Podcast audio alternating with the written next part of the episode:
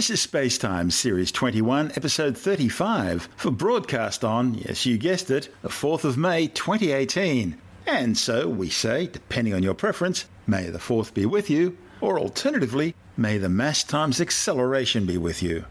Coming up on Spacetime, the massive cloud on a collision course with the Milky Way, and plans for a Martian sample return mission.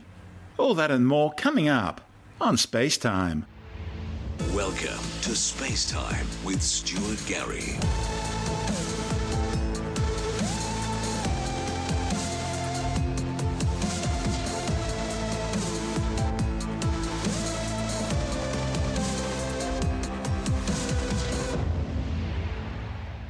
A massive cloud, some 2 million times the mass of the Sun, moving at well over a million kilometres per hour, is on a direct collision course with our Milky Way galaxy.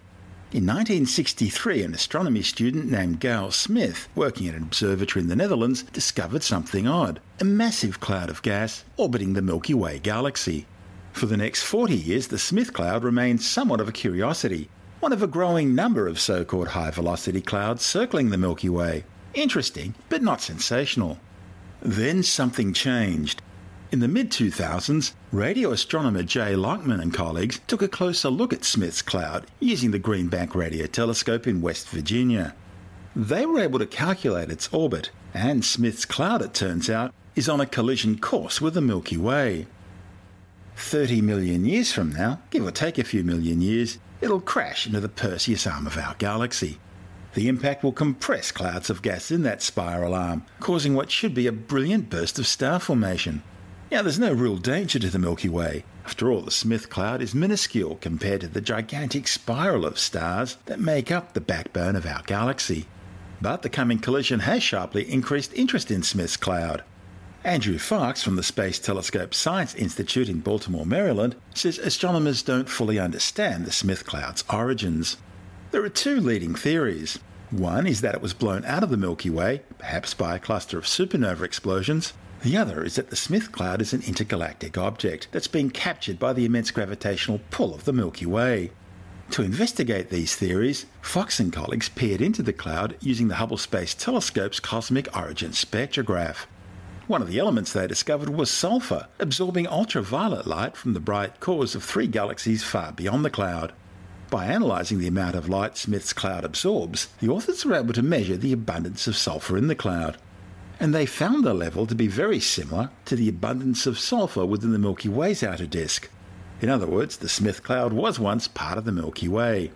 Fox thinks the cloud must have been ejected from within the Milky Way and is now falling back into it. But it's not as simple as that. The cloud's fragmenting and evaporating as it ploughs through the halo of diffuse gas surrounding our galaxy, Basically, it's falling apart. So this means that not all of the material in Smith's cloud will survive to form new stars. But if it does survive, or at least if some major parts do, it should produce an impressive burst of star formation.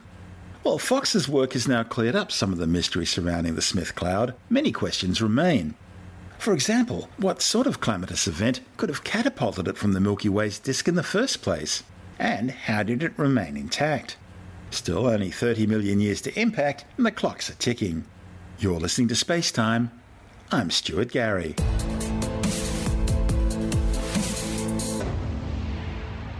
NASA and the European Space Agency have agreed to develop a joint Martian sample return mission to bring rocks and soil back from the red planet to Earth.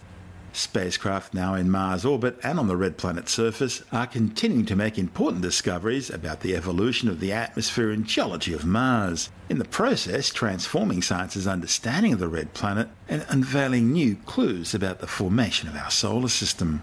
The research already shows how what was once a warm, wet world capable of harbouring life was transformed into an inhospitable freeze dried desert more than 3 billion years ago.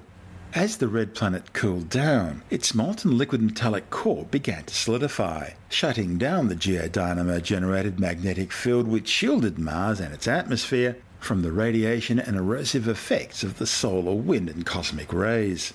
As the Martian atmosphere was either degassed or blasted into space, it became too thin to support the pooling of liquid water on the planet's surface, which was also being irradiated by the constant bombardment of charged particles. What's left now are windswept sand dunes and long dried up riverbeds, the cracked branching remains of withered river deltas, dry shriveled lake beds, and the vast, now dried, empty abyssal expanse of what was once a great northern hemisphere wide ocean. Researchers believe the logical next step would be a sample return mission, bringing rocks, soil, dust, and atmospheric samples back from Mars for detailed analysis in sophisticated laboratories where results can be verified independently and samples reanalyzed as laboratory techniques continue to improve. But bringing bits of Mars to Earth will be no simple undertaking. It'll require at least three missions from Earth and one never before achieved rocket launch from Mars. A first mission, NASA's Mars 2020 rover, is all set to collect surface samples in pen sized canisters as it explores the red planet. Up to 31 canisters will be filled and readied for later pickup. Around the same time, ESA's ExoMars rover, which is also set to land on Mars in 2021, will be drilling up to 2 metres below the surface to search for evidence of life. A second mission, equipped with a small fetch rover, would land nearby to retrieve all the samples. This rover would then bring these samples back to its lander and place them in a special Mars Ascent vehicle, a small rocket to launch a football sized container of samples into Mars orbit. Then a third launch from Earth would provide a spacecraft sent to orbit Mars and rendezvous with the sample containers. Once the samples were safely collected and loaded onto an Earth entry vehicle, the spacecraft would return to Earth and release the Earth descent vehicle to land in the United States, where the samples would be retrieved and placed into quarantine for eventual detailed analysis by scientists. While previous Mars missions have revealed ancient riverbeds and the right chemistry that could have supported life on the red planet, a sample return mission would provide a critical leap forward in understanding Mars's potential to harbour life. You're listening to Space Time. I'm Stuart Gary.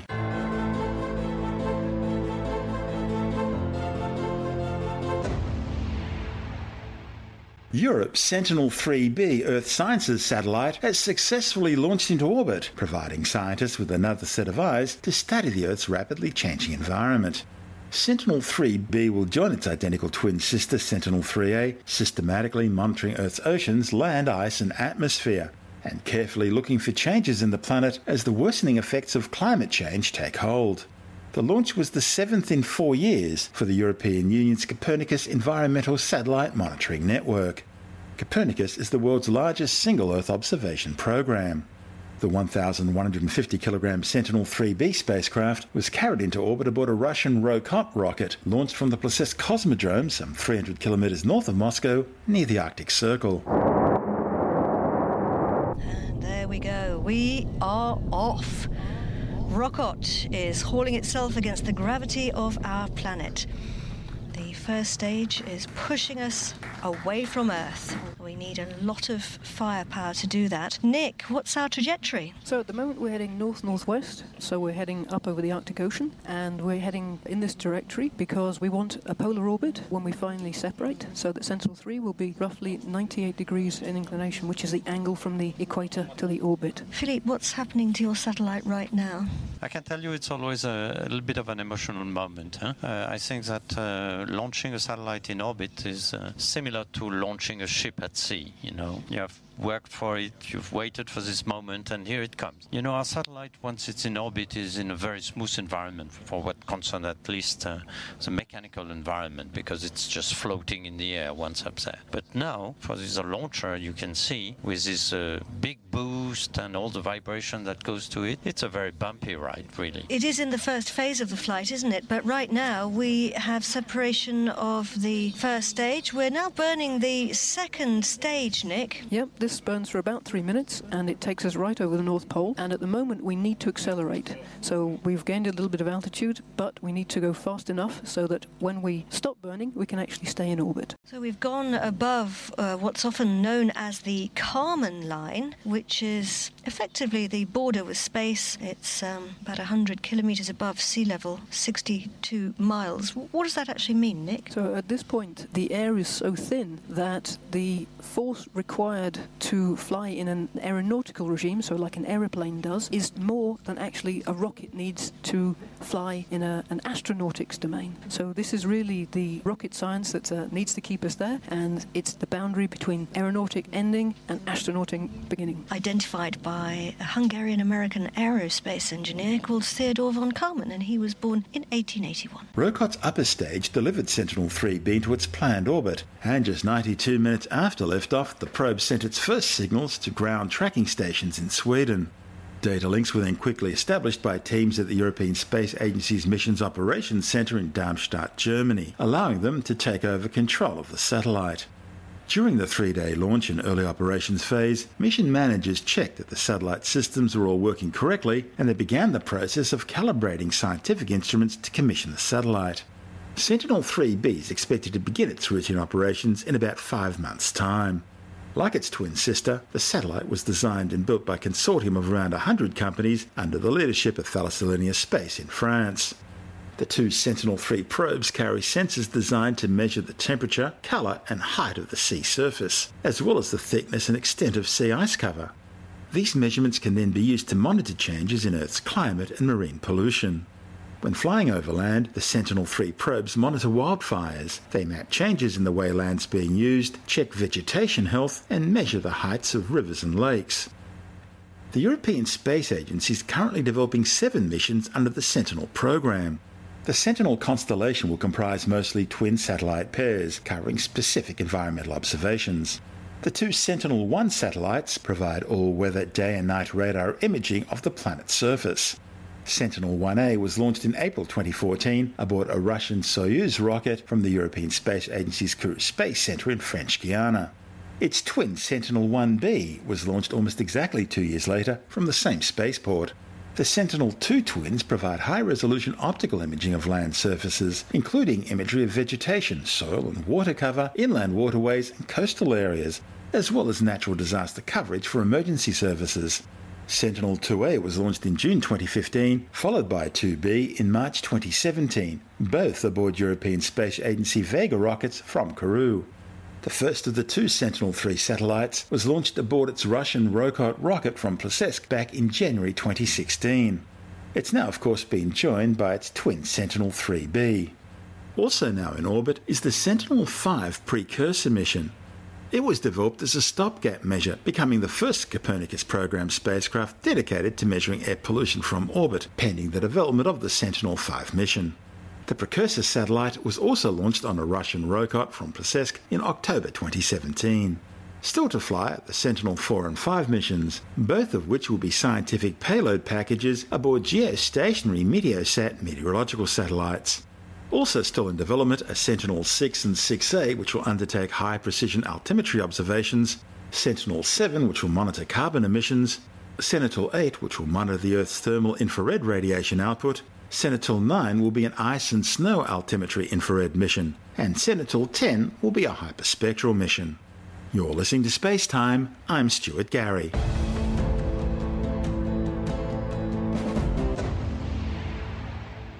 And time now to turn our eyes to the skies and check out the celestial sphere for the month of May on Skywatch. Of course, May is the fifth month of the year in both the Julian and Gregorian calendars. The month was named for the Greek goddess Maia, who was identified with the Roman era goddess of fertility Bona whose festival was held in May. More importantly, for many of our listeners, May typically marks the start of summer vacation season in the United States and Canada.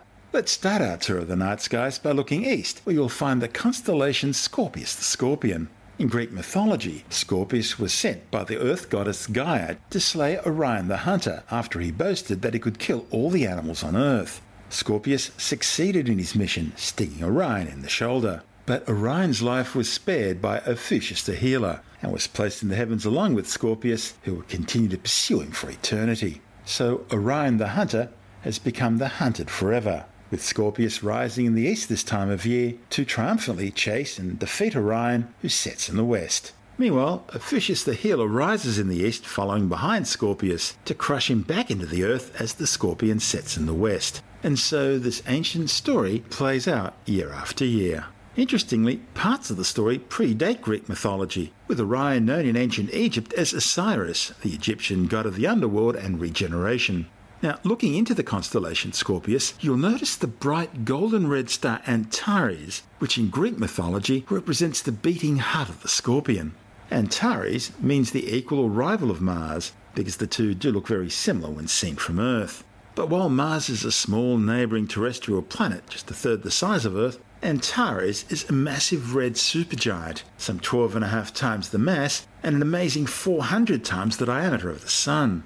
Although Antares is located some 550 light years away, it looks so bright because it's around 57,500 times as luminous as the Sun. By the way, a light year is about 9.5 trillion kilometres, the distance a photon can cover in an Earth year travelling at the speed of light, which is about 300,000 kilometres per second in a vacuum, and the ultimate speed limit of the universe. Antares' ultimate fate is destined to explode as a Type 2 or core collapse supernova any time now. But of course, in astronomical terms, any time means any time within the next few hundred thousand years. When it does go bang, it'll appear as bright as the full moon for several months from here on Earth. Antares has a companion star, a spectral type B main sequence blue white star Antares B, which can be seen using a decent backyard telescope. The two stars orbit each other at an average distance of about 224 astronomical units. An astronomical unit is the average distance between the Earth and the Sun, about 150 million kilometres or 8.3 light minutes. A spectral analysis of Antares B shows that it's pulling a lot of material off its bloated red supergiant companion.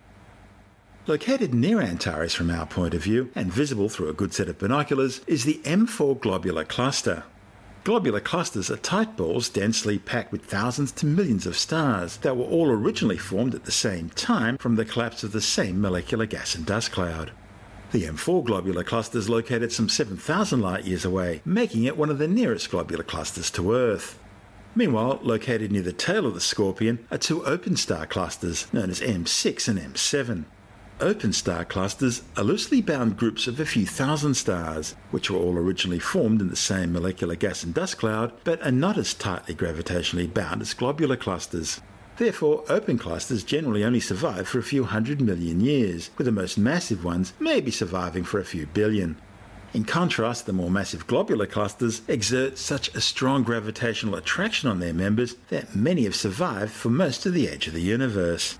M6, which is also known as the butterfly cluster, is some 12 light years across and located about 1600 light years away. M7, or the Ptolemy cluster, is named in honour of the ancient Greek astronomer. It's even closer, just 980 light years away, and is far more dispersed than M6, covering an area about 25 light years across. By the way, the M in terms like M4, M6, or M7 is an abbreviation of the name Messier, in honour of the 18th century French astronomer Charles Messier, who developed an astronomical catalogue of fuzzy nebulous objects in the sky. See, Messier was a comet hunter, so he compiled a list of 103 fuzzy objects which weren't comets, and so, from his perspective, could be ignored. Later, other astronomers added additional celestial objects to the list, bringing the present day catalogue up to around 110. Now, last month, you may recall, we took a close look at one of the best known constellations in the sky, the Southern Cross, or Crux. If you're in a nice dark location, look south towards the Southern Cross, and you'll notice an extra dark patch between the brightest and second brightest stars in the cross. This is the coal sack, a massive dark nebula of gas and dust blocking out the light from all the background stars. For Australia's Aboriginal people, the coal sack was the head of the Emu constellation. If you follow the dark dust lanes to the east and use your imagination a bit, you'll be able to make out the emu's body and legs. Also visible this month is the Eta Aquarids meteor shower, which is generated as the Earth passes through the dust and debris trail left behind by Halley's Comet. Comet P1 Halley is a well known short period comet which visits the inner solar system roughly every 75 to 76 years. The 15 kilometre wide mountain of rock and ice will make its next up close appearance in 2061. It's named in honour of the British astronomer Edmund Halley, who in 1705, after examining ancient Chinese, Babylonian, and medieval European records, successfully predicted the comet's return in 1758. Sadly, however, Halley died in 1742 before his prediction could be confirmed. The comet's highly elliptical and elongated orbit around the Sun takes it from between the orbits of Mercury and Venus out to almost as far as the orbit of Pluto. Also, Halley's orbit's retrograde, meaning it orbits the Sun in the opposite direction to the planets, or clockwise from above the Sun's north pole. This retrograde orbit results in Comet Halley having one of the highest velocities relative to Earth of any object in the solar system, some 70.56 kilometers per second, or if you prefer, 254,016 kilometers per hour. As well as the Eta Aquarids meteor shower every May, Halley's Comet also produces the Orionids meteor shower in late October. Astronomers think Comet Halley was originally a long period comet, taking thousands of years to travel to the inner solar system from the Oort cloud. But it was ultimately gravitationally perturbed into its current orbit thanks to close encounters with the giant outer planets. The Eta Aquarids meteor shower runs from the 19th of April through to May 28th, peaking around May the 5th with around 55 meteors an hour, making it one of the Southern Hemisphere's best celestial showers. However, back in 1975 they were running at 95 meteors an hour, and in 1980 it was up to 110. Even better, the bright yellow meteors often appear as streaks known as trains. They'll radiate out from the direction of the constellation Aquarius and the star Eta Aquarii, hence the shower's name, the Eta Aquarids. Just look towards the east after midnight and before dawn for the best view. Jonathan Nally, editor of Australian Sky and Telescope magazine, joins us now for the rest of our tour of the May night skies on Skywatch. Good day, Stuart. Yeah, well, daylight saving is over for another year, and uh, the nights are getting longer as we head into winter, uh, at least for us down here in the Southern Hemisphere. This is actually a really good time for stargazing if you live in the Southern Hemisphere, as there are lots of really good southern-only constellations visible, such as the Southern Cross, of course, which is standing upright for once uh, high in the south in the middle part of the evening. I say for once because for a lot of the year it's sort of lying on its left hand side or right hand side during the sort of evening hours when most people will be out having a look for it. But at the moment, yeah, it's upright and nice and high if you look down south. Of course, using the Southern Cross is one of the ways that you can find south. There's a little trick you can do to use the Southern Cross to find the, the south celestial pole, and then you just drop from there down to the southern horizon. That tells you exactly where south is. So when I say that the Southern Cross is in the south, you have to know where the south is, of course. But uh, I think most It's people pretty easy to tell the Southern Cross, I think. It's uh, one of the best known constellations, that and Orion, I'd say. Yeah, it's, it's probably one of the most famous constellations, that's for sure. And once you spot it, once you learn how to see it, then you, you never lose sight of it. You can always spot it if it's above. That's the way I navigate across the skies. However, you know, I mean, I, I've spoken to lots of people who come from America or England or wherever, and they've come down to Australia and they, they want to see the Southern Cross, and they find it very hard to find because they expect it to be really big. Yeah, they, they, and they really keep looking at the. False Cross, don't they? And think, oh, that that must be it. Yeah, yeah, the False Cross is nearby. It's a larger version of the Southern Cross. The Southern Cross in area is actually the smallest constellation in the sky. It's actually really small. The stars are quite bright and it's prominent, but yeah, if you haven't had it pointed out to you, you could miss it because you're looking for something much bigger and grander, I suppose. But it's a great constellation. It really is a tremendous little sight down there in the Southern Hemisphere. Sad that we're losing the stars. Just so much light pollution around that. Well, for a start, the, one of the stars has almost gone completely from average viewing in the city. In the city, yeah, yeah. Well, of course, as we know, cities are uh, very heavily light polluted. Uh, that's that's the, that's the all the street lights and things uh, reflecting light up into the sky rather than down on the ground where the light should be going. And this light is actually making the sky glow. Our actual atmosphere is glowing faintly. So what should be nice pitch black is actually sort of a dull grey or, or worse. What is that? Is that the light reflecting off molecules in the atmosphere, or what? Well, you do get that. So cities, for instance, have a lot of smog. So you get light reflecting off smog, and so you go outside, and the light city night sky appears grey or orange or Fine whatever, depending on what particulate matter. colour street lights are around. But no, the actual molecules in the air do glow a little bit, and they release a bit of light. I mean, they always do. The light pollution makes the sky glow a little bit, makes the air actually glow. It's very faint, but it's enough to drown out the, the faint stars. So if you live in a light polluted area in a big city, you're not going to see too many stars. You should be able to see two and a half thousand stars roughly with the naked eye if you're in a really dark spot. That's how many stars you can see 360 degrees around the horizon and 180 degrees from horizon to horizon. But in the city, you know, sometimes you can only see dozens or a hundred at the most or, or whatever. And as you say, faintest star in the Southern Cross is of a brightness that, uh, yeah, if you're in a light polluted sky, then it's going to be fainter than the, the glow of the uh, sky. So it's the way it's heading. Tell you what, though, two stars that uh, will take a long time to fade from view with, with light pollution are the ones they call the two pointers. They're just to the left of the Southern Cross if you're looking south. And they're in the constellation Centaurus, and they're called the pointers because they seem to point towards the Southern Cross. To the right of the cross are the constellations Carina, Vela, and Puppis, which are famous constellations down here in the south. And they're full of fantastic star fields and nebulae. You can just make out a few of these beautiful star clusters and nebulae with binoculars, but you'll need a telescope, or even a small one will do, and you'll get a much, much better view if you can sweep it through the star fields of the Milky Way there. Further over to the west, just after the sun has set at this time of year, you can see the constellation Orion, the Hunter, sort of setting down there on the western horizon. Nearby is Sirius. Now, Sirius is the brightest star in the night sky. It's also the brightest star in the constellation Canis Major, or the Greater Dog. And just a little bit to the north, you can see another fairly bright star. This is Procyon, or Procyon, which is actually the brightest star in Canis Minor, the Lesser Dog. There are a couple of these sort of uh, constellations up there that have a big one and a small one. The northern half of the sky at this time of the year, from for us in the south at least, uh, seems fairly devoid of bright star fields. But there are some famous constellations up there. You've got Leo, there's Cancer and Virgo, all visible during the evening hours in May. Virgo is a favourite of amateur astronomers because with a telescope you can see hundreds and hundreds of distant galaxies. It's, it's the constellation that's known for galaxies. Is this because of the Virgo cluster? Yeah, they're part of the Virgo well, super cluster. cluster, really, isn't it? Is part of the, well, the Virgo cluster is part of the Virgo supercluster. Mm. and just gets bigger and bigger. But yeah, millions of light years away, there's this enormous grouping of galaxies. Things tend to want to clump together in the universe, either on smaller scales or larger scales, and on this very large scale out there, millions of light years away, there's this enormous cluster of uh, galaxies called the Virgo cluster. Mm. A lot of these galaxies, if you look at them through a telescope, they just look like tiny smudges, and sometimes you have to use what's called averted vision. This is quite common in astronomy when looking through a little telescope or even a large telescope. Averted vision is where you don't look at it straight on, you sort of look at things out of at the corner of your eye, and that's because the central part of your eye is really good at picking up bright things, and that's really good during the day, but the rest of your, your retina is really good at picking up faint things. So a lot of these things you look at out in space through a telescope are faint, so if you use averted vision, just sort of look at the outside of your eye, then you can make them uh, stand out a lot better. So that's, um, that's up in the north. In the east in the sky, at mid-evening through May, the constellation Scorpius is just beginning to poke itself above the horizon. Uh, and as the night progresses, the full constellation will become visible, followed a little later actually by Sagittarius. They're right next to each other. And when we look at Sagittarius, we're actually looking in the direction of the center of our galaxy. So plenty of things to see in both Scorpius and Sagittarius, nebulae and star clusters and things. It really is great if you can get a telescope onto it. If you don't have one of your own, see if you've got a friend or someone who's got one, or there are lots of observatories around Australia um, run by astronomy clubs or, um, or others. See if you can get a view through a telescope in Sagittarius. It really looks amazing. Now, as far as the planets are concerned, Jupiter is the star of the show this month, no pun intended. That's because it reaches opposition on the 9th.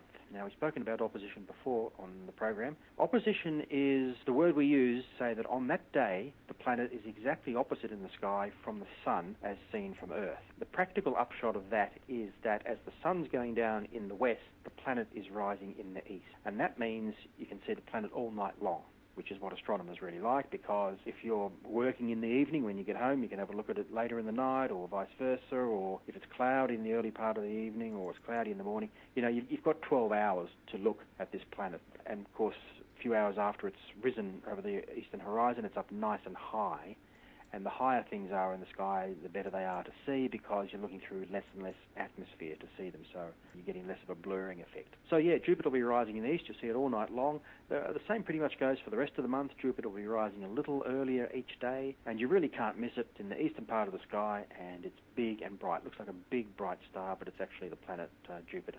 Venus is another planet that looks bright all the time. It's visible low down in the west after sunset, skirting along the horizon. And as the month goes on, it will be moving sort of slightly northwards as each day of the month progresses. So if you want to have a look at Venus, make sure you've got a fairly clear western horizon, uh, no trees and buildings and things in the way, and you should be able to see it after the sun has gone down. What are the other planets? Saturn and Mars, they're visible later in the night this month, with Saturn rising in the east around about 10 p.m. at the beginning of the month, with Mars following about an hour later. You can use the moon to help you identify these planets because, you know, you look up in the sky and you think, what's a planet, what's a star? Well, the moon sort of goes past the planets as seen from Earth each month as the moon goes around us. So this month, the moon will be very close to Saturn on May the 4th. May the 4th be That's with you. Star Wars Day, isn't it? Yeah, May the 4th.